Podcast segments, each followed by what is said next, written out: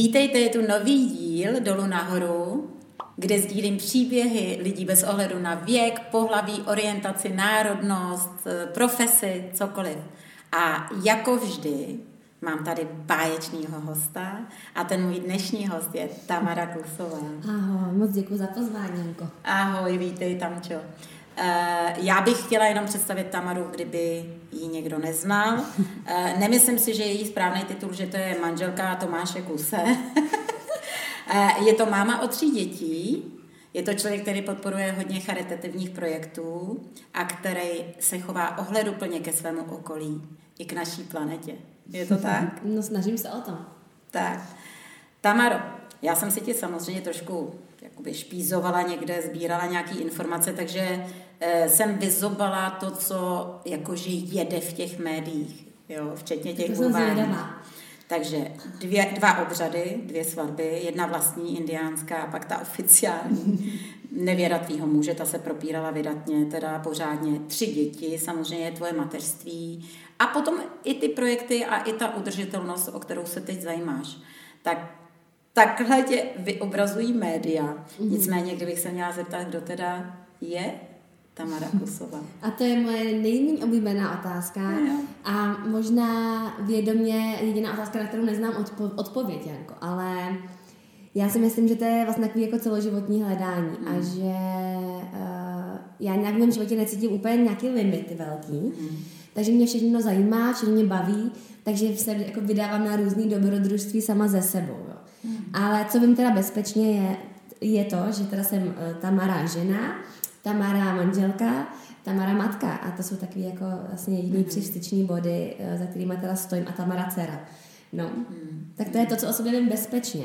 Ale jinak uh, pořád jako běžím tím životem a, a zjišťuju to. Takže to chápu tak, což mimochodem sdílím i já jako názor, že vlastně ten život je neustálý sebepoznávání a že jenom díky právě tomu životu postupně zjišťujeme, kdo jsme, co chceme, co nechceme. Je to tak? Jo, já si myslím, že bez toho by ten život nebyl zábava, kdybychom to věděli hned od začátku. Co je teď momentálně to téma, díky kterému jakoby procházíš tím zase sebeobjevováním, sebepoznáváním. Co teď jako tebou hodně celou má cvičí? Tak, eh, tak rozhodně je to samozřejmě to mateřství, který mm. mám pocit, že mě nejvíc pořád každý den formuje a každý den dostávám nějaké odpovědi na nevyslovené otázky sama o sobě díky těm dětem. A uh, od té doby, co vlastně se narodila moje třetí uh, dcera, teda druhá dcera, třetí dítě je Novéfa, tak tam každý den opravdu odráží mě samotnou, úplně drsným způsobem. Takže tam se dívám do, do, do takového pomyslného zrcadla a ona mi tak prasátkuje do toho obličeje úplně toto seš ty. Takže to mě hodně teďka jako baví a mám pocit, že ona mě teďka hodně posouvá právě a zastavuje mě v těch rozitých vlacích a v tom pohledu na sebe samotnou. Takže to je takový velký teďka sebepoznání, skrzení. A a v současné době asi koronavirus jako nás teďka všechny tak jako hodně ovládá. No.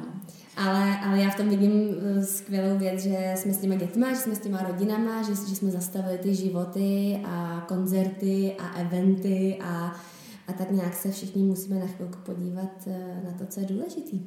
To já v tom teďka spatřuju hodně jako intenzivně. Já se teda vrátím ještě k tomu mateřství, možná i k tomu koronaviru, ale teď k tomu mateřství. Eh, pojď se podělit Eh, s našimi diváky a posluchači, protože to je i podcast, to není jenom video. Eh, co jsou teď tvoje nové, nový objevy? Co ti to řeklo? Pojď, pojď dát nějaký, co jsi díky tomu mateřství uvědomila? Tak eh, já, já si myslím, že vlastně každá žena, která přivede na svět dítě, tak že nav, navždy, pro, pro, pro to byla obrovská transformace od prvního porodu, jako, když jsem porodila tu Josefinku, podívala jsem se na ní a vlastně od té chvíle už skončilo nějaký já a je to navždy my. Že se jakoby ta žena vlastně jako rozštěpí na dvě, tři, čtyři, pět, nevím, mnoho, mnoho uh, částí. A tak mám jako pocit, že to bylo taky to první usebrání a první zboření nějakého ega a toho, že teďka už všechno, co v životě udělám, nedělám jenom za sebe, ale dělám to za nás. A tak si myslím, že to vnímá i to dítě, že do určitého věku není já, ale je my s tou mámou, že tam je nějaký jako velký propojení. Uh, já si myslím, že rodičovství jako takový není věc, která je, uh, s kterou se narodíš, A to, že porodíš dítě, tak se stáváš tou matkou. Myslím si, že být mámou nebo, nebo tátou je rozhodnutí. Je to vědomí rozhodnutí. A když se dívám kolem sebe na spoustu přístupů v mateřství a ve výchově, tak vidím, jak spousta lidí si vlastně neustále bojuje a nechce to přijmout, tu roli. A já si myslím, že je skvělý právě přijmout, protože vlastně v ten moment se ti otevře nový svět úplně. A s prvním dítětem jsem měla pocit, že se pořád chce těma konečkama prostě jako dotýkat té staré Tamary, tý svobodomyslný, nezávislý, uh, ulítlý Tamary, která si dělá, co chce a nikdo jí nebude říkat, co bude dělat. Tak jsem tak jako byla v takovém dialogu vlastně s ní, jo, kdy jsem byla s tou Josefínou, uh, věnovala jsem jí těch jako 90% toho času, ale pak, když jsem nějakých 10% pro sebe, tak mě jako nic jiného nezajímalo. Teďka prostě tady budu sedět a budu pít to víno a zapálím si cigaretu, protože to je ten symbol toho, že teďka nejsem ta máma. Svoboda. Jo, ta svoboda. A s tím druhým dítětem najednou, když přišel Alfred, tak já jsem celé to těhotenství s ním se cítila strašně zvláštně. Tak jako požehnaně. Úplně, bylo to úplně jiný než to první. To první jsem dělala, že to všechno zvládnu, i když jsem těhotná. Podívejte, já jsem těhotná, ale vlastně vedle toho furt pracuju, furt všechno dělám a nepotřebuji žádnou pomoc. A s tím druhým najednou mě bolely strašně záda, bolela mě hrozně pánev, uh, měla jsem zablokovanou páteř, takže jsem třeba nemohla chodit, najednou to úplně zastavilo. Mm. Já jsem říkala, aha, tak vlastně ono být těhotná znamená, že si můžu říct o pomoc. A že nemusím být furt ta Tamara, která všechno zvládá sama, ale najednou to tělo mi řeklo, no, ty potřebuješ zastavit, ty se prostě zastav a teďka se nauč, ty umíš dávat, v tom jsi mistr přeborník totální, ale přijímat teda nemůžu vůbec holčičko, takže se zastavíme, tak to mi přinesl ten Alfred. A opět jsem, cítila, jak jako on, jako ta bytost, která ve mně teda byla zabydlená, tak jak je to uh, důležitý člověk, který mi nese nějakou moudrost. Jo. A když jsem ho porodila, a uviděla jsem ho poprvé, tak jsem taky nebyla jako s tou Josefinkou, kdy to bylo úplně, já jsem to dokázala, já jsem máma, podívejte, jako, a ten porod byl náročný, komplikovaný a měla jsem to jako takový vítězství vnitřní, tak s ním to bylo už daleko jako vědomější. Já jsem se na něj podívala, říkala jsem si, wow, tak, tak co toto je za pána, dobrý den. A z legrace jsem od toho porodu začala vykat. A říkala jsem mu pan Alfred, Tomáš. A když jsme se tím jako bavili a bavili jsme tím celé naše okolí a, a naše maminky a babičky, kdy mu taky vykali z legrace. a pak jsme si zjistili, že vlastně legrace vůbec není.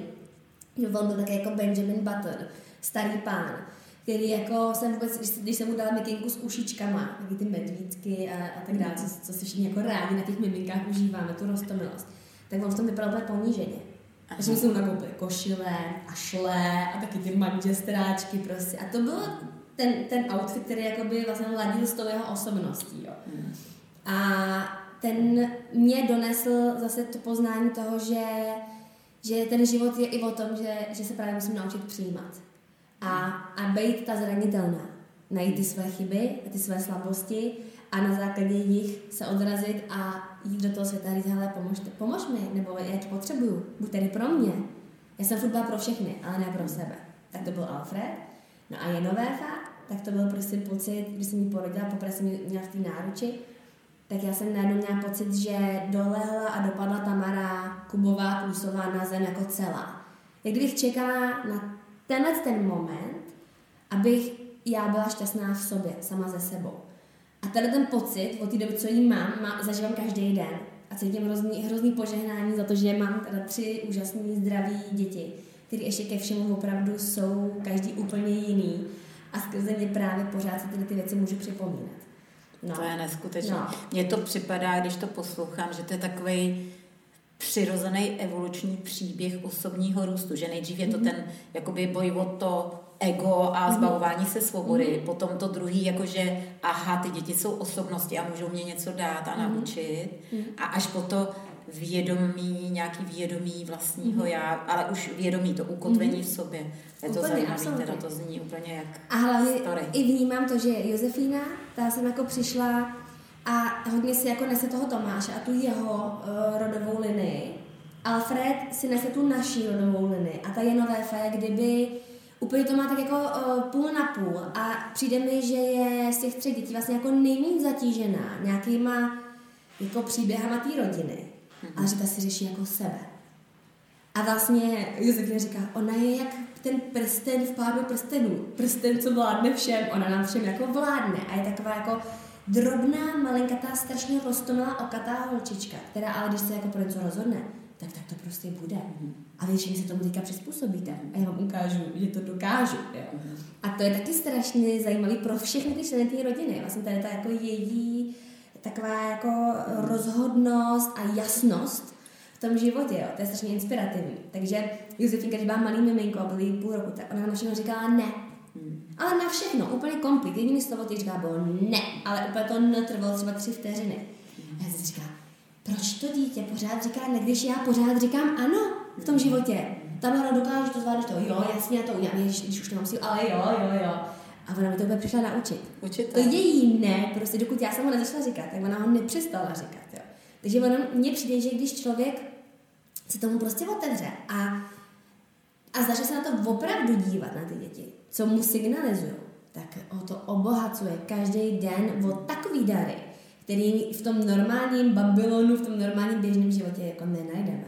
Hmm. Takže já opravdu, uh, já jsem strašně šťastná být mámou a strašně pokorně to přijímám a, zas, a strašně moc za to děkuju. A moje máma má takový hezký příběh, když já jsem byla malá, byly, byly naše čtyři roky, tak jsme byli v Albatrosu, kde byl eh, křes nějaké knihy a byla tam, byla tam, eh, byl tam pane svatba se světlenou nálepkovou. A tam jako se hlásili různí děti, že různě jako aktivity s tím, s tím obetenstvem a, a oni, no a kdyby to za náma na pódium. A já jsem se přihlásila, tak mi dali nějaký úkol, něco jsem tam měla jako splnit a pak jsem mě ptala jako do mikrofonu, no a čím by si chtěla holčičko být, až budeš veliká? A já jsem jim řekla maminkou. Hezký. A vlastně si myslím, že v té době jsem to myslela, takže chci být tou mojí mámou, protože to byla pro mě úplně ta jako wow, Bohyně. moje máma prostě. A nebo jsem to možná myslela taky jako, že chci být tou mámou, protože já jsem od malička milovala děti, od malička jsem se starala o svý sourozence, jsem vždycky jsem ze čtyř dětí, takže pro mě ta péče o, to malé dítě je úplně přirozená a já to miluju. Já miluju být obklopená dětma. Takže... Krásně mi přihráváš na otázku, kterou vlastně jsem měla pro tebe už i v hlavě, že ty máš ty poslední dvě děti hodně po sobě. Mezi nimi je rozdíl 14 měsíců, to znamená, že si musela otěhotnět někdy, no. někdy v pátém měsíci no. věku tý no. mladší, no. teda toho no. Alfreda. A jak se dá užívat to mateřství, to musel být docela i záběr. Čili otázka zní, jak to zvládáš a jak zvládáš i právě si to i užívat a brát si z toho tyhle hezký vzkazy. Mně je strašně často vyčítáno jinými ženami, třeba na sociálních sítích nebo i v nějakých jako článcích, že jako vlastně Tamaro, ty vůbec jako neukazuješ ty, uh, ty stinné stránky toho mateřství a ty vůbec vlastně jako nemluvíš o tom, jak je to vlastně jako náročný, jo. A já, když se o to teda pokusím, úplně vědomě teda, že si to řeknu, tak, tak teďka napíšu teda něco, jako, že to je vlastně teda jako náročný. a mi to nejde z pusy a za vždycky si to úplně nepochopí vůbec, protože to není vůbec pravdivý a autentický, jo. Takže jsem se porozhodla, že to, že to nebudu už dělat. A já, naše tři děti byly všechny tři opravdu na jeden jediný pokus. My jsme si to jako vědomě řekli. Takže Josefinka byla v den našich zásnub, kdy teda se to okamžitě stalo. A, a my jsme si s Mášem říkali, hele, a my jsme spolu tři měsíce, jo a zasnoubili jsme se a ten večer jsme si říkali, hele, jestli se to nemá stát dneska, tak se to nemá stát nikdy. Protože my jsme byli tak zamilovaní do sebe a bylo tam takový, taková síla toho přítomného okamžiku, že jsme říkali, to se prostě buď stane nebo ne. A stalo se. Alfred. Tam už jsem získávala tu svobodu, že ta Josefinka už byla větší. Mě už se do toho druhého dítěte vlastně jako nechtělo. Už jsem říkala, ty už zase můžu dělat tyhle ty všechny věci, to ego přesně. Už můžu vlastně být zase chvilinku si jako sama pro sebe, pro ty svoje projekty, svoje vize a tak. A věděla jsem, že jestli to neudělám teď, takže už to bude třeba až za pět let, za šest, jakože budou fakt jako si hmm. od sebe. A já jsem opravdu, tak to může tady znít jako nějaký ezoblavo, jo, ale já jsem, já jsem fakt cítila tu přítomnost toho chlapečka takhle kolem sebe. Já jsem viděla, že to je kluk, že se, že se vlastně má narodit a že to je jenom o tom, že já mu mám říct to ano, tomu jeho hmm. životu, jo. Takže jsem řekla jednoho dne, plně ze dne, říkám, tak jestli ne, dneska tak nikdy. Bum, přišel Alfred. Když jsem ještě o něm měla fakt takový jako jasnovidný úplně sen, kdy jsem, jsem v tom snu, bylo slunce a já jsem viděla jako siluetu nějakého člověka, který přicházel skrz to sluneční jako tu zář. A já jsem viděla, že to je chlapeček, že je můj, bylo tam třeba 10 let a on mi řekl, já jsem Alfred. A já jsem se na nás a říkám Tomášovi, hele, je to Alfred, čau, prostě přesto nejde tak se bude jmenovat náš, náš syn. A jsem byla asi 4 týdny těhotná. A tak se stalo. A s tou jenůvkou to bylo opravdu jenom, že já jsem to brala jako OK, hormony přesně spuštěný, vedle teda jako pětiměsíční Alfredek pásl koníčky a třískal hlavičkou vozem, jako. A já to máš hezlé grace, co? jestli to má stát, tak se to prostě má stát a stane se to. To má, hm, to, tak jo, že jo. Ale já jsem fakt s tím v tu chvilku asi jako nepočítala, že se to opravdu podaří, jo. No a, a o měsíc později Tomáš vůbec nechodil jako nikam, to byl furt se mnou, když měl volno. A jeho spolužáci z Damu měli nějaký večer. A říkám, jdi si to užít a přijdeš nejdřív ve tři ráno. Jsem úplně vyhnala z domova, protože říkám, jdi na večírek. Jako. A on mi říká, no, tak ale to jako moc nechce. Říkám, ne, ne, ne, já tě nechám spinkat, lásko, všechno bude v pohodě, vlastně si užiješ tu kocovinku, prostě máš úkol mít kocovinku. Takže jsem ho vy, vypakovala z toho bytu. Ráno jsem vzala toho Alfredka do šátku, Jozinku, prostě dva psy, jsem do parku na Folimanku, tam jsem je venčila. A najednou jdu okolo lékárny a říkám si, test se nějak. A já si koupím ten test, abych vůbec jako eliminovala tady tu blbou myšlenku, že jsem těhotná. Prostě jak mám jako klip, že vím, že těhotná nejsem. Tak já jsem šla do té lékárny s tím miminem v tom šátku a říkala jsem si, že teda když si koupit těhotenský test tím miminkem. Takže klasický fórik, že telefon. No ahoj, jaký chceš, do proudu moči nebo ten, ten lakmusový papírek? Do proudu, jo, jo, dobrý. Vlastně buď v klidu, hlavně dělala jsem, že teda telefonu s nějakou kamarádkou. Ta lékárnice na mě koukala, že teda mě znala už, jako, že to mám tam jako v ulici naší. Tak, tak mi teda prodala ten test. Já jsem dělala, jak jsem jí hrozně převezla, jako hrozně nejsem těhotná. Přišla jsem domů, uh. udělala jsem si ten test, a tam takhle dvě červené čárky takhle blikaly, seš těhotná. Že? Takže já jsem běžela s takým Tomášem, který spal asi čtyři hodiny teprve. A lásko, stávej, co budeme dělat? Že? Žádný, že ho nechám spát prostě. A co se stalo? Já říkám, no ale já jsem těhotná. A pak se mi zhroutil svět. Hmm. Mezi jsme zrušili všechny naše jako plány, stavbu domu a tak dále.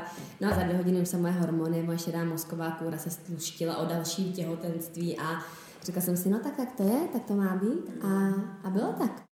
No a ještě tvůj otázce, jak si to člověk jako může užívat takhle teda za sebou ty děti.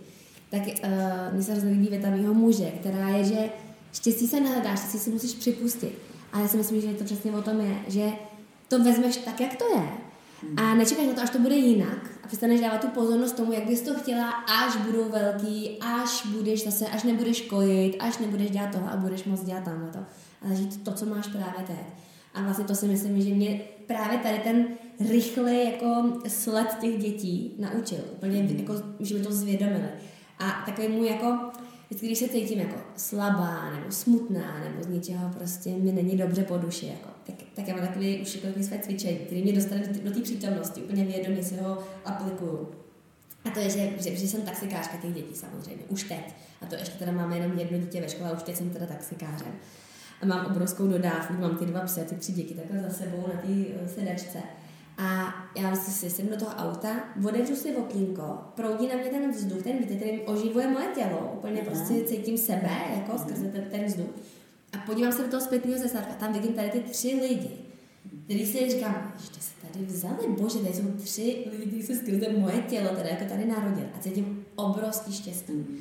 A to je vždycky ten stav, kdy si říkáme, jo, všechno Tamaro je dobrý, všechno to zvládne, podívej na to štěstí, který máš. Hmm. A potřebuji jenom tady ten mo- jako moment, tuto tu situaci, ideálně, že ještě teda vedle mě sedí ten Tomáš.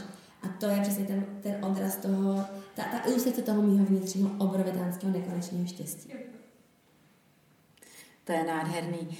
A e, e, ty si mi vlastně potvrdila i to, co vlastně se promítá ve všech různých filozofiích, že vlastně to chtění, aby věci nebo svět byly jinak, nám právě zabraňuje být šťastný. Mm-hmm. A uvědomovat si, co vlastně už všechno máme, mm-hmm. že mhm. notabene v naší dnešní době totálního blahobytu, že co bychom tak asi ještě chtěli. Přesně. A, a to mám taky skvělý příběh, tomu blahobytu právě, že Uh, Tomáš, když jsme spolu byli asi dva roky, tak uh, moc mě když se zeptal, co je tvoje jako největší že jako zavřeš oči a vidíš nějakou jako ilustraci, co, co tam jako vidíš, co, po čem jako toužíš. A já jsem si někdy ty, tyhle ty věci jako moc nekladla, protože mě právě hrozně baví ten život, takže já nerada s ním o něčem právě, že mi to vzdaluje od toho života jako takového. A já jsem tenkrát říkala, hele, já jestli po něčem jako toužím, tak já si hrozně přeju jednou mít ten jako dlouhý šedivý co. V Segerské zahradě, mít tam maringotku a takovou tu pravou cikánskou maringotku z toho cirkusu Humberto s těma kamínkama, s těma špalíčkama, který je jako jeden jako druhý tam vyskládaný. Tam ty dečky prostě, ty polštáře v té malinkoce. A to je ten můj sen, já se jako vidím jako stará, že, že vlastně už vidím ten život za sebou a tam vidím jako sebe, jako tu ženu, která vědomě umí jako stárnout a je v nějakém určitém jako už podzimu toho života. a jsem šťastná. Hmm. Úplně v tom minimalismu vlastně. Hmm. No a co on samozřejmě, pan Bík, který se miluje tu hmotu, miluje jako zabezpečovat to svoje stádečko a plnit ty, ty sny a to je prostě pro něho to nejvíc. Jako. Tak, já jsem uh, byla doma, on mi volá a říká, prosím tě, uh, otevři můj počítač, tam mám nějakou fakturu, potřebuji přeposlat někam. A já, jo, jo, dobře, ten telefon, otevřela ten počítač a tam vidím tu maringotku. A já, co to tam je? A on říká, ježiš, prdele, já jsem to ne, nic to nejde, ten počítač. A já říkám, ne, to nemůžeš udělat, ty mi nesmíš vzít ten můj sen, teď mě je teprve 27 let a ty mi nemůžeš splnit ten sen. Už teď. Okamžitě to zruš, já tu maringotku nechci, že jo. A to jsem úplnou paniku, a strašně jako plát. A on mi říká, tak já ti chci vědět radost. A ty se z toho hrotíš, co to jako je. A já říkám, ty přece na tom životě a na těch Ta snech je je důležitá. nejhezčí ta touha. A ty mi chceš vzít a já ji chci mít, že? a já si to jednou chci jako vědomě splnit. A teďka to není to vědomí, mám ty malé děti a já teďka nemůžu mít ten co A dojít k tomu postupně hezky, přirozeně, no. Takže tak, takže... To jsou, to no, jsou věci teda. No, no. Hele, a vlastně mě zase napadá k tomu další otázka, tím pádem já teda na to názor mám jasný, nicméně tohle není pořád o mně, ale o hostech, tudíž o tobě. Co ty teda a dnešní eh, feminismus a neustálý řešení role ženy, role muže, jak to vnímáš? No, já se o tom nerada veřejně vyjadřu, protože jsem taková antifeministka trošku. Jo. To já jako, taky, tak to si Jo, tak skvělý, tak dobrý, tak jsem se No právě tenhle názor na to mám jasný. No tak to je boží, Já jsem protože anti. já jsem člověk, který, uh, jak jsem ze čtyř dětí, tak uh, já jsem hodně jako přejímala uh, taky takovou jako zodpovědnost za všechny, za ty sourozence, protože jsem viděla, že jim jako můžu Jsou pomoct. mladší. Jo, jeden je starší a, a teda dva jsou mladší. Ale my jsme jenom o rok a půl s tím starší, takže my jsme byli jako, a to je kluk, takže jsme byli jak dvojčátka celý život, jo, když jsme do, jako byli dě, dětmi. A já jsem vlastně v těch mých partnerských stazích, do kterých jsem jako nastoupila, v těch, já nevím, 15, 16, tak já jsem se jako snažila vlastně těm mužům ukazovat, jak je strašně nepotřebuju. Jak jsem strašně úžasná a jak jsem úplně výborná, jak jako všechno dokážu. A ono to samozřejmě dělalo v určitém smyslu jako dobře, protože si říkala, já nemám žádnou hysterku, já nemám vedle sebe nějakou prostě, co furt jen kňourá a potřebuje ode mě, abych jí otvíral ty dveře. Ale došlo to vlastně do úplného extrému, Hmm. kdy jsem jednoho dne jela po třech dnech za barem z festivalu, kde jsem spala asi čtyři hodiny za ty tři dny. Úplně vyčerpaná. Jsem jela domů s jakým svým tehdejším partnerem a uh, já jsem po dálnici a byla strašná bouřka. Já jsem měla fiestu malinkatou uh, svojí a bouchlo mi kolo v té bouřce na té dálnici. Jo. A fakt jakože rána, prostě prás, takže já jsem to, jsem, jako myslím si, to jako docela jako zdatný řidič a miluju řídit auta. Takže jsem to ukočírovala, nestal se mi žádný prostě jako průšvih. A odstavila jsem to auto do toho odstavního pruhu. V, tom, v té bouřce. Už jsem byla fakt 15 km od svého bytu. Jo. A měla jsem 3% baterky. A já jsem si říkala, "Ty, 3%, tyjo, tak to je No tak, uh, tak, tak to dělám. A já jsem udělala to, že jsem vzala ten Google přes uh, vý, výměna rezervy. Podívala jsem se, rychle, jak mám ty šrouby křížově teda jako povolit. A to auto jsem si, teda to kolo jsem si sama přezula. Mhm. A přijela jsem domů. O hodinu později zmokla. Teďka on mi volal, já tam vyplej telefon. Takže on úplně samozřejmě ve strachu o mě, co se mi stalo a nevěděl, co mám vůbec dělat. Protože věděl, že už mám dávno doma. A já jsem tam přijela domů a říkám mu, no, ale tomu neuvěříš, co mě se stalo. Úplně takhle jako rovný, že už jsem to samozřejmě jako vybojovala. A teď jsem mu hrozně barvitě vyprávěla, jak tam přezouvám v tom v té bouři to kolo.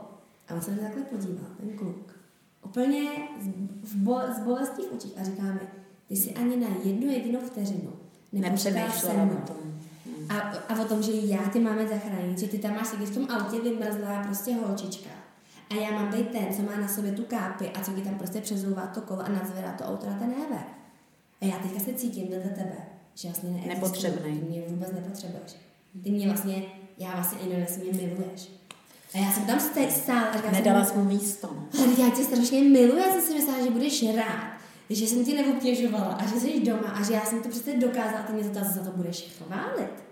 A on mi řekl, tak to tě teda chválit nebudu. A to byl obrovitánský zlom v nějakém mém feminismu ve mně, protože jsem si říkala, ty, já to vlastně dělám úplně blbě. A tenkrát jsem se dostala k jedné paní, eh, nebo jako konzultaci, úplně vědomě jsem si ji našla, tak jsem si, já to potřebuji jako nějak a chci to jako přeformátovat, ten můj hard disk tady ten. jo. A ona mi tenkrát vlastně řekla hrozně hezkou věc, kterou všem že, ženám pořád říkám kolem sebe, jo. Že, kdy, kdy on mi říká, ty jsi taková žena, jak jsi to jako naučila být tou ženou? A já jsem říkala, to je vědomá práce, to je vědomý rozhodnutí, to je bez samotného. volba, no. A ona mi říkala tenkrát, tady ta právě žena, že uh, když, když chceš být ženou vedle muže, chceš, aby on byl v té mužské síle ty v té ženské síle, tak občas prostě vědomě musíš jít ten bílý kapesníček, jako ta prostě princezna, a hodit ho na tu zem, jakože ti upad.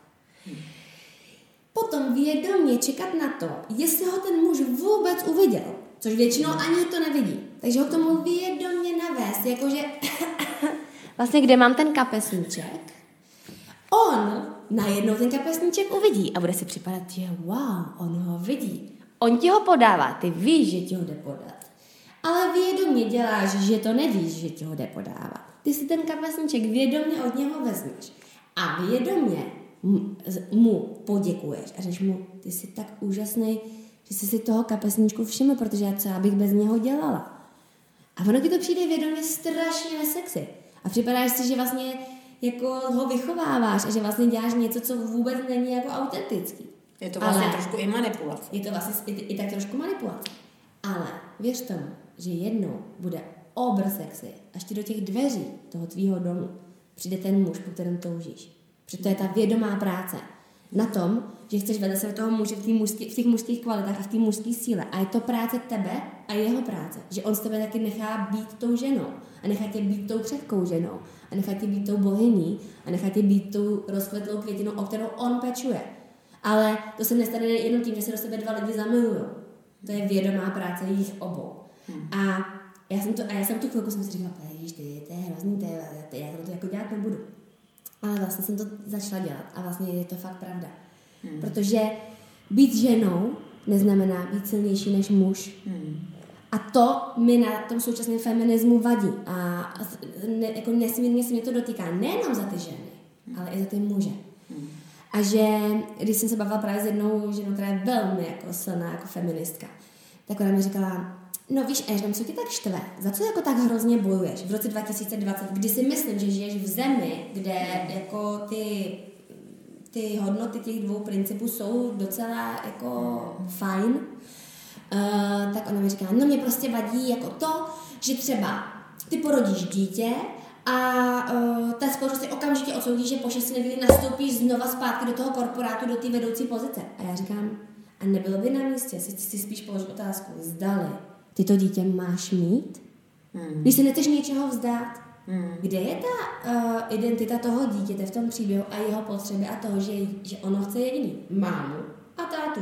Ono nechce chůvu, ono nechce spoustu hraček, ono nechce krásný barevný pokojček, který vypadá jako spinning A první, první nějaký období ještě ke všemu kojit. Přesně. A já mám ty prsa, chlap, ty přesně, prsa nemám. A přesně. A, a od toho jsme ty ženy. A, a ona vlastně mi říká, no to je vlastně zajímavé se jako já říkám, já si spíš myslím, že ta dnešní společnost si měla položit otázku, zdali všichni, všechny máme být matkami a všichni máme být ta otci. Když se na to necítíme. Přesně. Jako, já, já mám třeba jednu kamarádku, který je 45 let a ona nikdy nechtěla dítě a nemá je a je strašně šťastná. A já říkám, Martino, musíš to říkat těm lidem, tomu světu, protože to je úžasný, protože ona se prostě plní jenom sebe, jenom svoje Je to její vědomá volba. Úplně vědomá. A je to nádherný to vidět. Jo. Takže já si myslím, že právě jako ten feminismus je, že jako, já jsem žena, a chci být i matka, ale chci být i ta generálka a, a i ta pilotka a chci vlastně všechno. Mm. Já, já to vidím obrovskou jako nepokoru vůči tomu ženskému principu ve mně. Takže jo, buď, buď ve vedoucí pozici, buď bojovná, buď pilotka, wow, super, jako fascinuje mě to. Ale jako vedle toho nemusíš mít tři děti, které ti vychovává cizí člověk. Mm. S tím já nesouhlasím.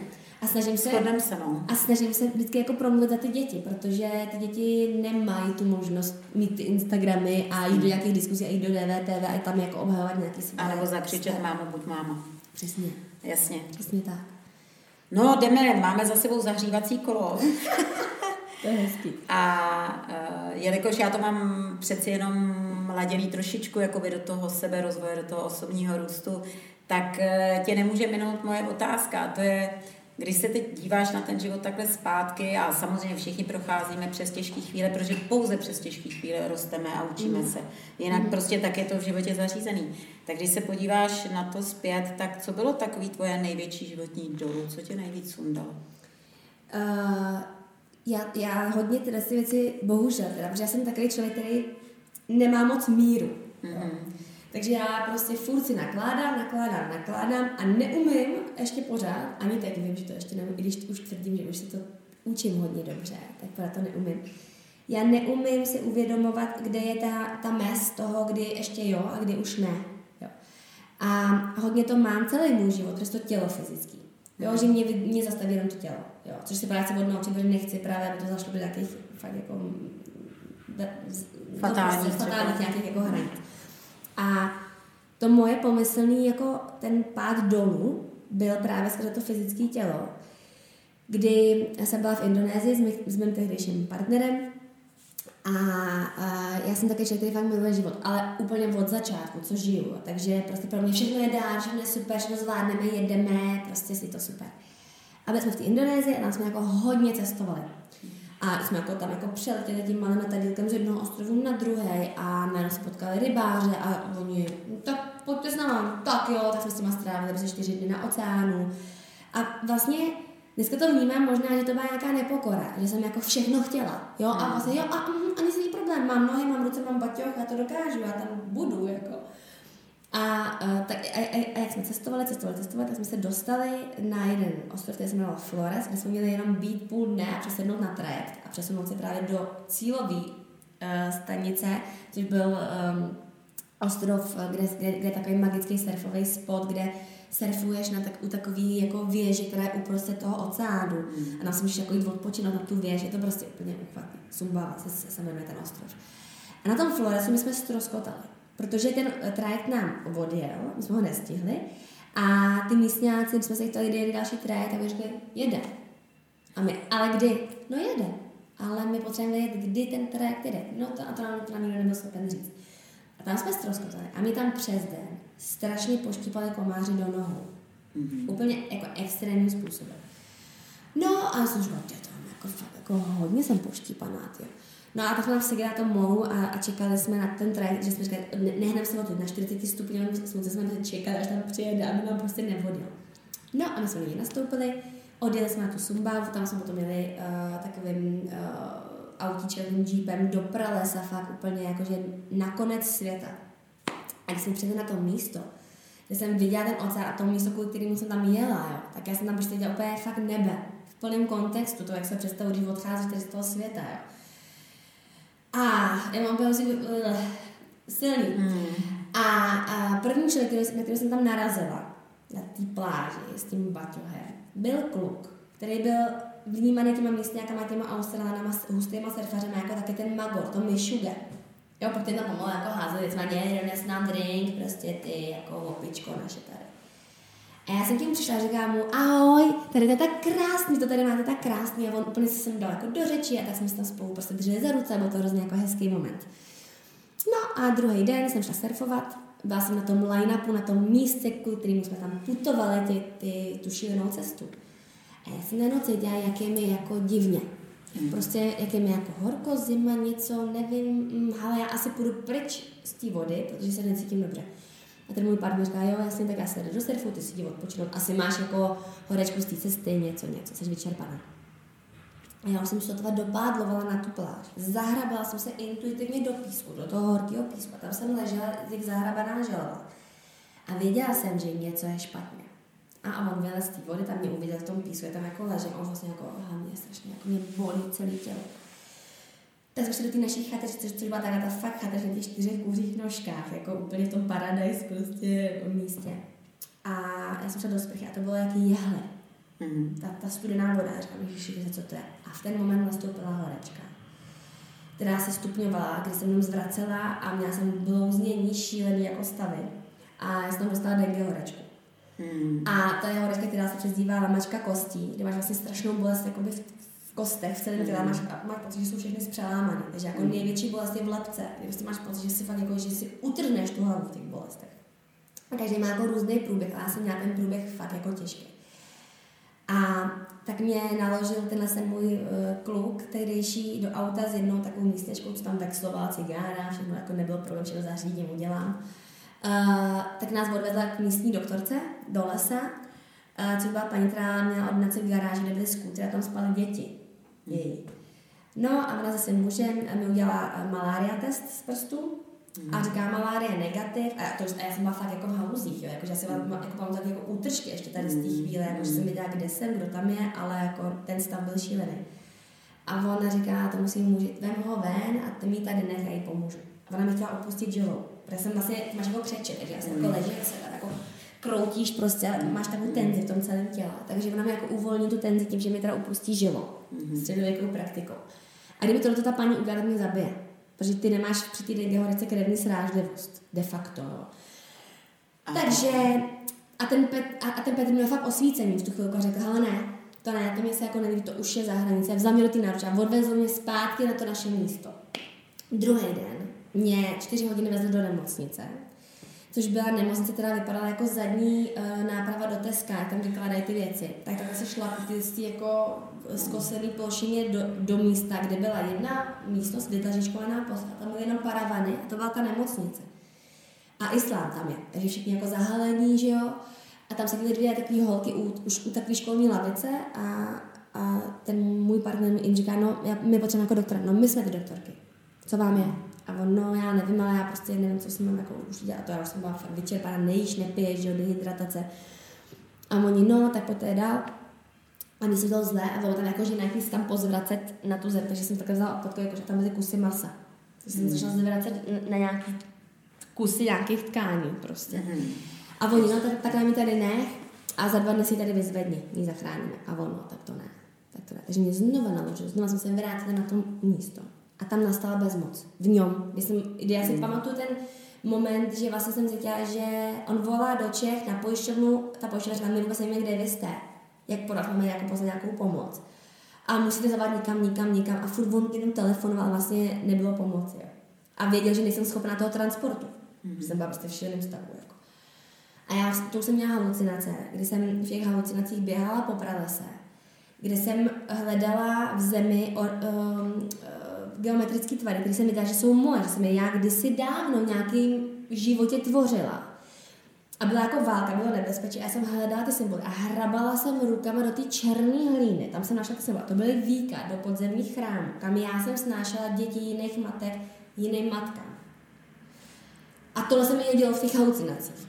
A to jsem vůbec nebyla při sobě. A on vyběhl, jo a pak uh, jsem měla právě stav, kdy on říká, to mi popisoval zpětně, kdy jsem vlastně měla vytřeštěný oči a nebylo nic. Mm-hmm. A že on se začal, co má Tamara, Tamara, prostě co, co je, co je, začal mě polejvat vodou. A trvalo to několik vteřin. A pak jsem se jako nadechla a úplně jako paniku v očích. A já si pamatuju ten stav z té druhé strany, kde já jsem cítila už úplně nic, úplně nádheru. Já jsem jenom viděla mm. jeho a viděla jsem sebe a viděla jsem to, že je možnost tu bolest opustit. Mm. A nebo se do ní jako vrátit. A on vyběhl z té chatrče pro vodu, která mu došla tím, jak mě tam jako polival, v momentě, kdy mě tam dostal jako k sobě a potkal tady toho místního blázna, že? toho mýho soulmatea, se kterým já jsem se setkala v ten první moment přístupu na ten ostrov. A on mu říká, co se stalo, co se s tebou dělá. Říká, mám tady holku, já vůbec nevím, co mám dělat, je to prostě všechno jako v háji a ona ti pomůžu. Teď ten člověk tam přišel do té naší chateče, slíkl mě do náha a 8 hodin mi dělal vlastně jako lymfatickou masáž, kdy mi jako stlačoval ty končetiny a tu hlavu. Hmm. Třeba mezi, mezi kolenami vzal hlavu a stlačil na to, takže vlastně on mi dostal do stavu vědomí. Po hmm. několika vlastně desítkách hodin. Takže já jsem mi zmírnil tu vnitřní bolest tím, že mi vytvořil větší vnější. Hmm. A já jsem slezla z té postele a začala jsem tam jak zvíře, opravdu jak zvíře, jako hledat jídlo a pití, jsem měla jako ty potřeby, jako si vlastně zachránit ten život. Takže jsem se tam jako začala jít, jako ládovat nějakou rejží. A, a, a, a ten můj uh, kluk říká, hele, ty jsi zachránil život. Jsi, jako, ty jsi, ona tady je najednou, má jako pocit, že, že, žije. A on říká, ne, vy se teď hned seberte a odleďte odsud. Prostě ona má teď nějakou dobu, kdy to jako ustojí, ale vy musíte do nemocnice. Jí musí zachránit bílej muž. Jako. Mm. Takže jsme se sebrali, oni nás odvezli na letiště, tam ta, už to nám přicházela ta zimnice a ten stav. Takže přišel pilot letadla, to bylo malinkatý letadílko vnitrostátní. Oddělili nás, ještě jsme sami po runway, oddělili tu část toho letadla igelitem, jakože nevěděli jsme ničím infekční, že jo, nikdo nevěděl, co mě. A přiletěli jsme na do e, nemocnice Australska, která je zase hyperluxusní, jako. A tam začali ty dveře, ta klimatizace. A já, tady mě jako zachrání, to je úlet, jako já už, jako to, ne, ne, cítí, že vlastně, jo, že to jako dobře dopadlo, že se tam dostala. Na mi nabrali krev dali mi uh, infuze, transfuze a řekli mi, my vůbec nechápeme, jak se sem dostal po svých, protože jako vlastně vaše počet těch krevních desiček na centimetr krychlový v té krvi je mm. úplně hraniční s, s životem a smrtí. De facto neslušitelný už skoro se, se životem. A jenom vám chceme říct, že vám jako gratulujeme, že jste tady. Ty jsi v podstatě přežila svou smrt. A ano. prožila možná a, částečně. Jo, přesně. Tu kli, já nevím, jestli klinickou, jak no, by se tomu řekla, ale jako vlastně si prožila. Jo, já jsem prostě ucítila tu jednu hranici a tu druhou hranici. A vlastně vím, že to byl pro mě ten nejsilnější moment v tom mém životě, v tom, mm. že mhm. jsem o něj málem přišla, kdy jsem si řekla, tak a od teď já už budu jenom žít. O teď říkám ano svým životu úplně zcela, tak jak jako bude. A dalo mi to největší vlastně energii, paradoxně ta největší bolest. Takže pro mě to byl už ten milník a jako je to pro mě jeden z největších darů, který mi byl přinešený do toho života, protože mě to úplně oživilo celou. No to je neskutečně teda silný příběh a já musím říct, že taky mi šlo kdysi o život a taky eh, jako v dětství eh, jsem měla zánět mozkových blan a že já si myslím, že to byl taky takový silný breakpoint. Hmm. Vnímáš to jako by hmm. nejsilnější moment svého života? Jo, jo. Hned, hned po zrození je tohle, no. Mm-hmm. A když se na to teď díváš zpětně a vlastně si to teď převypravila, bylo vidět, jak to úplně prožíváš i při tom vyprávění, tak eh, co ti to vlastně jako, že dalo do života? Já, já to vnímám, nebo já si myslím, že to tak ve finále všichni vnímáme, ty, negat, ty nejvíc bolavé věci, potom, když, když můžeme pohnout zpátky k nějakým nadhledu, tak to vnímáme jako dary, jo? nebo Jasně. měli bychom, podle mě. Mm-hmm. Protože přesně já, já vnímám život jako takový míček, který se odráží. Jo? A když se nemá od co odrážet, tak vlastně nemá od, odkud vzít tu energii. Mm. Takže my se tak celý život vlastně odrážíme z těch plusů a mínusů pořád do nekonečna. Ale uh, já cítím hroznou vděčnost za to, že se mi to stalo, protože vím, že mě to prostě posunulo, aniž bych si to mohla zvolit, jestli jo nebo ne, tak mě to prostě posunulo nikam dál. A to, co si z toho vezmeš, že si to budeš vnímat jako něco hrozně negativního, nějaký tabu, anebo nějaký obrovský pozitivní, to je vlastně všechno volba, jako všechno v životě. Hmm. Takže já vnímám všechny i ty negativní věci, které se mi staly potom a ty nebyly třeba tak zásadní, že mi nešlo o život, ale byly to prostě bolavý chvíle, tak tam vždycky se dostaneš k sobě. Tam vždycky v tu chvilku vlastně skrze tu bolest víš, že teďka je to důležité rozhodnutí, který musíš učinit. A musí být vědomý. Hmm. Takže tak, takže to je nádherný, protože já, já jak jedu i v té neurovidě, tak vlastně jsem došla k závěru, že cokoliv, co je vědomí, je dobře. Hmm? A že je vlastně jedno, jestli je to lehký nebo těžký, důležitý že to je vědomá volba. Hmm. Dá se i říct, že to je to, co ti pak pomáhalo později překonat těžké chvíle. A třeba i ty vztahové, jak se propírali v médiích, Rozhodně. že to je to ono. Rozhodně. To ono. Tak jak ono se říká, když nejde o život, tak jde o Mm-hmm. Jo, a to si myslím, že je takový hezký kliše, který to úplně potvrzuje a to podepisuju. Ale já jsem, já jsem si celý život myslela, nebo jsem v tom byla tak jako vychovávána mýma rodičema, že jako pravda a láska jsou ty nadhodnoty, které jsou ten Bůh pro mě. Mm-hmm. Úplně jako, když budeš pravdivá a láskavá, tak to je jako mm-hmm. to ono. A s tím úplně souhlasím a je to pro mě úplně svatý. Ale čím jsem byla starší, tak tím mi jako vlastně víc a víc docházelo, že tyhle ty dvě nadhodnoty jsou nehybný a neaktivní bez jedný jediný a to je odvaha. Mm-hmm. A to je ta odvaha být autentický, být mm-hmm. tím, kým jsem, říkat mm-hmm. to, co cítím, bez ohledu na to, jestli to někomu připadá správně nebo, ne, nebo ne. A že ta odvaha je ten kůň, na kterém jsou zaháklí tyhle ty dvě nej, nej, nejvíc, od, nejvíc hodnoty. Že se tím aktivují, tím se Přesně. můžou vůbec přinést do života. Přesně. Takže vlastně ta odvaha žít, odvaha být odvaha cítit, odvaha říkat, co cítím. Tak a být jako, v souladu, jakoby Přesně. pravdivý. A v, a v ten moment, vlastně v těch těžkých chvílích, typu, že tě tvůj partner nevěrne, že ti zasekne prostě meč do srdce a že ty cítíš fyzickou bolest a říkáš si, tak a teď je konec. Tak vlastně ta hlava ti říká, to ego ti říká, tak takhle se ke mně nebude nikdo chovat. Mm. Nikdy. Konec. Ty, ty jsi skončil kamaráde. Mm. Jsi to celý zhatil a poškodil a zničil. A to srdce ti říká, já mám bolest, protože já bez toho člověka nechci být, protože já ho miluju. Tady je láska. A to srdce cítí, že, ta druhý, že to druhý srdce ho miluje, že tam je láska. A teďka ta ti říká, ne, tady máme nůžky, jdem to odšmiknout. A já jsem si našla takovou vizualizaci, takovou pomůcku, že já si myslím, že intuice je výtah mezi hlavou a srdcem a ten výtah jde jenom určitou chvíli. Prostě pár vteřin. Hmm. A ty, když tu intuici nezachytíš a odjede ti buď sem, extrémně, nebo extrémně sem, tak, tak to jsou ty dva póly vlastně. Protipóly, ty, ty extrémy, extrémy. A když to vlastně chytíš, tak, tak se nikdy nemůžeš rozhodnout špatně. Byť je to cesta termítá, byť je třeba plná bolesti, tak vždycky je to to nejlepší rozhodnutí té duše. A to se snažím dělat v tu chvíli. A byť mi spousta lidí říká, Tamara, ti to udělá znova a prostě co jste, neblázně, ty máš ty hodnoty, přece ty, tu sebehodnotu. A se říká, hele, pro mě je ta pravda a ta láska, jako by ten Bůh. A to je víc než to, že moje hlava říká, ne, jasně. už nikdy. Jako. No a že to odpuštění vlastně neznamená to, že člověk zapomene na to, co se mu stalo, ale že uh, si slíbí sám sobě, že unese tu bolest, která v něm prostě je a musí se časem zahojit a že nikdy nebude operovat už jako by s tím, s tím, že, že ty, má, ty jsi mi ublížil, tak já ti to tady můžu vmét, vmét v momentě, kdy ty mě naštveš, nebo uh, mi něco slíbíš a nedodržíš a já řeknu, ty jsi mě stejně podle, tak ty buď ticha. Jako. Ty musíš navždy ty, ty karty odložit, zapomenout, spát Nový začátek. a nový začátek. A, a, a, a- vlastně tím riskovat to, že ta bolest tě bude zevnitř třeba jako fakt bolet hodně dlouho. Ale já si myslím, že to je to nejlepší rozhodnutí. Pokud je tam láska mezi těma dvouma lidma. Oboma. A něco jiného je, kdyby Tomáš mě podvedl a zamiloval se prostě tady do tebe a já bych věděla, že tě miluje. Tak ten moment nemáš o co bojovat, jako, protože láska nemá svazovat, láska nemá toho člověka vlastnit. Láska má být povznášející a má být jako by ta energie, která je plusová a ne minusová. Jako. To je krásný, to už mluvíš o termínu bezpodmínečná láska, že já někoho můžu milovat a když ho doopravdy miluju, tak ho můžu milovat i když je s někým jiným, protože mu přeju štěstí, že jo? Přesně tak. Že není majetnická, jo? Ale zároveň vždycky říkám, ale pozor, je to i na druhou stranu, že ale milovat někoho taky neznamená nechat si, pro, pardon, srát na hlavu. No tak každopádně. Eh, že, že i s láskou řeknu to ne, a protože miluju i sebe. Přesně tak. A furt hledat tu kalibraci, ten balans. to Ale to si myslím, že je právě ten těžký. počátek toho úspěšného partnerského vztahu, že člověk musí primárně milovat sebe. Jako ne sebe jako Boha, ale já se mám ráda a jsem, so, a jsem na sebe hodná. A v ten moment můžu milovat někoho jiného a být hodná na někoho jiného. A když to tam není, tak, tak, tak je tam si nějaká oběť vlastně v tom, par, v tom vztahu jako takovém, v té výměně té energie.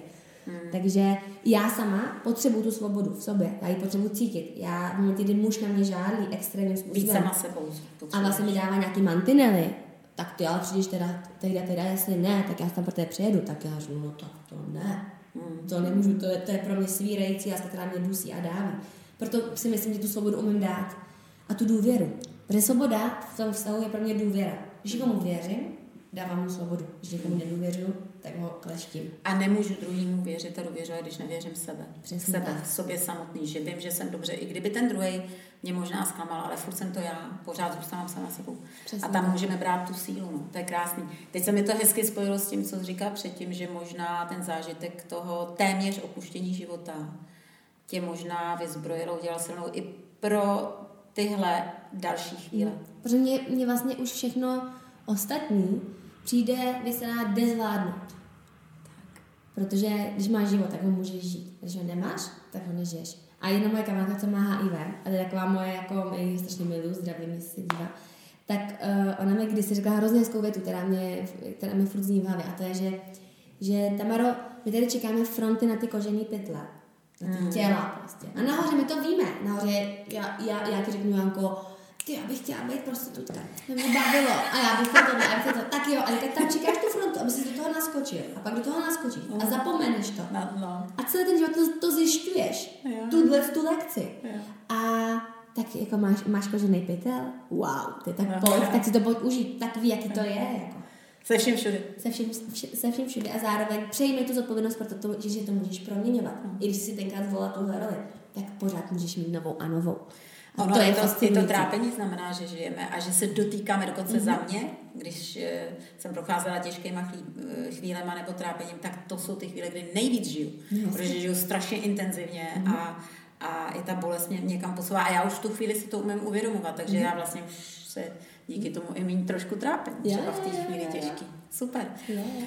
No, já si myslím, že jsme teda prošli tím dolů pořádně, tak jdeme nahoru, teď už pomalinku. Nicméně já tady mám takovou sadu otázek, kterým říkám naplacato. Mm-hmm. E, tam poprosím jenom, ne jedno slovo, to by bylo moc okleštěný, ale jedna věta, odpověď mm-hmm. jako uh, akce, jenom reakce. v jedné větě, akce, reakce, přesně tak. Takže jdeme do naplaca to, jo. Uh, co je tvůj největší sen?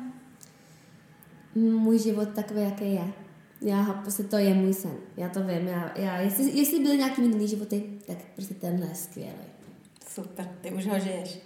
Co tě dokáže doopravdy naštvat i při tom tvém vědomě, bych řekla, pozitivním postoji? Chození pozdě a když moje děti mě nenechají nikam přijít včas, protože se rozhodnou, že se jdou převlíknout, třeba jako jedno véfa. To Aha. prostě to mě úplně irituje. Já prostě to mám ráda. Chápu chození pozdě i ty, a i když někdo jiný chodí pozdě. Ne, k tomu jsem, k tomu jsem jako schovývala. Aha, Ale to, to, to, já, ráda. já, ok, ok, rozumím, rozumím. Z čeho máš největší strach? Asi ze samoty asi to je taky moje téma, že mě hodně dobře mezi hodně lidma a, a vlastně když jsem sama se sebou, nemůžu si představit jít třeba na terapii tmou. Mm-hmm. To, já, já mi tam fakt houklo a mě to odpojilo jako z procesu. Nemám ráda samotu. Samota. Mm-hmm. Co je tvoje největší slabina? Moje největší slabina? Mm, asi paradoxně ta hyperaktivita, to, že nemám tu míru. No. To si myslím, že je to, co mě může jako vlastně zastavit úplně že to se musím naučit a, vědo, a zvědomovat to, čím dál tím víc. Mm-hmm. A poslední, co pro tebe znamená láska? Ty už to trošku řekla, ale třeba když dostaneš jednu větu, tak nebo nějakou esenci. Láska je pro mě smysl života.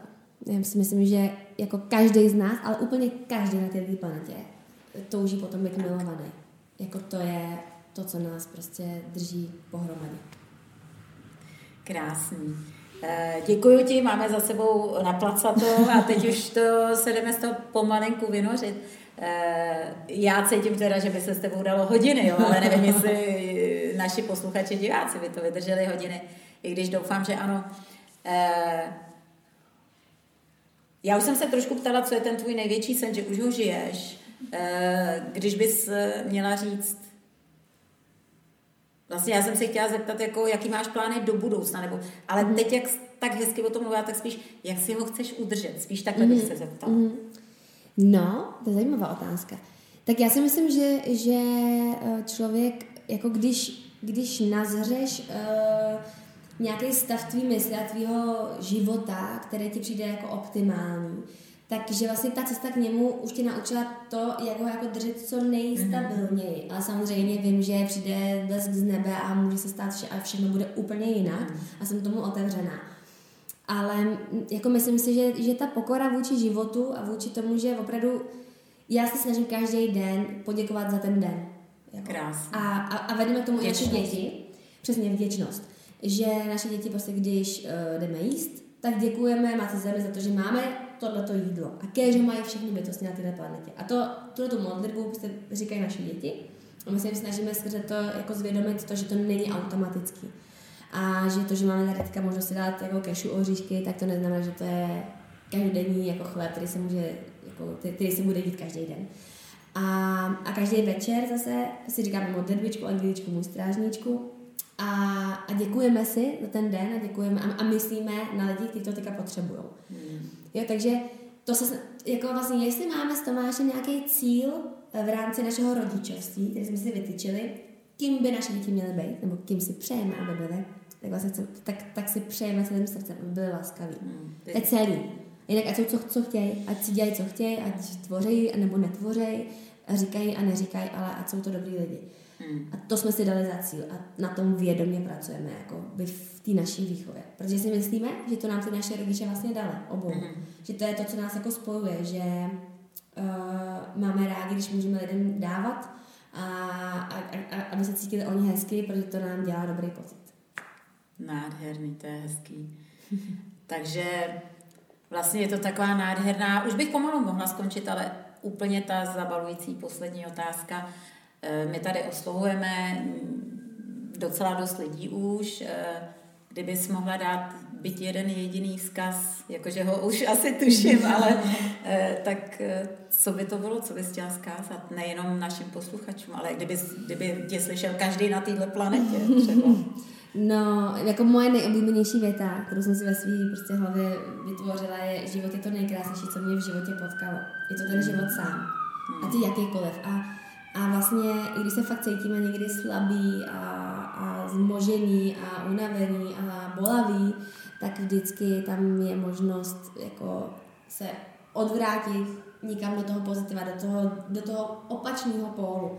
A ze dna vede už jenom jedna cesta vždycky jako nahoru. To je takový krásný kliše, který ale podle mě je ta víra, ta, to, že člověk věří tomu, že to může změnit a že a nacházet právě tu pokoru vůči tomu životu. Myslím si, že to je ten klíč.